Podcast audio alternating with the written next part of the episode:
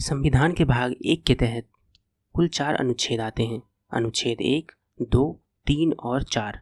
इस पॉडकास्ट में हम अनुच्छेद तीन पर चर्चा करने वाले हैं, जो कि नए राज्यों का निर्माण और वर्तमान राज्यों के क्षेत्रों, सीमाओं या नामों में परिवर्तन से संबंधित है।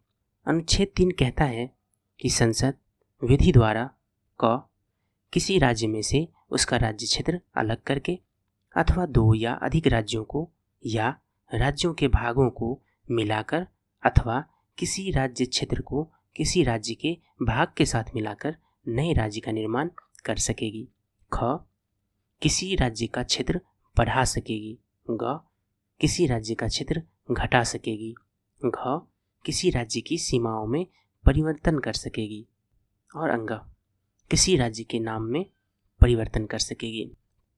यह अनुच्छेद भारत के आंतरिक भाग पर काम करता है, जबकि अनुच्छेद दो भारत के बाहर के राज्यों के लिए था।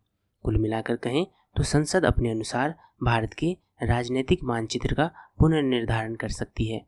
जैसे कि 2014 में तेलंगाना को आंध्र प्रदेश से काटकर एक नया राज्य बनाया गया था और साल 2019 में जम्मू कश्मीर पुनर्गठन विधेयक के द्वारा जम्मू कश्मीर को केंद्र शासित प्रदेश में बदला गया था।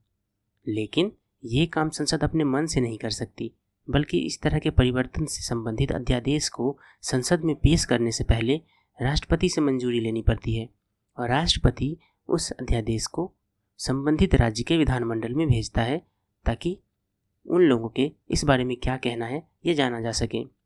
पर अगर मान लें कि जिस राज्य में ये परिवर्तन होना है, उस राज्य के विधानमंडल ने इसको स्वीकृति नहीं दी तो क्या होगा? दरअसल कुछ भी नहीं होगा क्योंकि संसद उस राज्य के मत को मानने के लिए बाध्य नहीं है। इसका मतलब ये हुआ कि अगर संसद ने सोच लिया कि किसी राज्य का नक्शा बदल देना है, या उसके नाम में परिवर्तन कर देना है, या उसकी जो भौगोलिक सीमाएँ हैं, उसमें परिवर्तन कर देना है तो वो ऐसा कर सकता है। अनुच्छेद तीन का जो खंड गौ है, वो अंतर्राज्य समायोजन के लिए है। यह किसी विदेशी राज्य के पक्ष में राज्य क्षेत्र के अध्यर्पण को लागू नहीं होता है। यदि किसी करार से किसी विदेशी राज्य के पक्ष में भारत के राज्य क्षेत्र का कोई भाग अध्यर्पित किया जाता है तो ऐसे करार को इस अधिनियम के अधीन विधि पारित करके लागू नहीं किया जा सकता। इसके लिए संविधान का संशोधन करना आवश्यक होगा, किंतु यदि सीमा विवाद का समझौते से, समझौते के द्वारा निपटान किया जाता है तो इसे राज्य क्षेत्र का अध्यर्पण नहीं समझा जाएगा। तो कुल मिलाकर अनुच्छेद तीन का तीसरा प्रावधान कहता है कि संसद अपने क्षेत्र को घटा सकती है। लेकिन क्या इस घटाने का मतलब ये माना जा सकता है कि अपने क्षेत्र को किसी अन्य देश को देकर अपना क्षेत्र घटाना? इसी विवाद के तहत एक मामला जो बहुत ही फ़ेमस हुआ, उसका नाम है बेरुबारी मामला।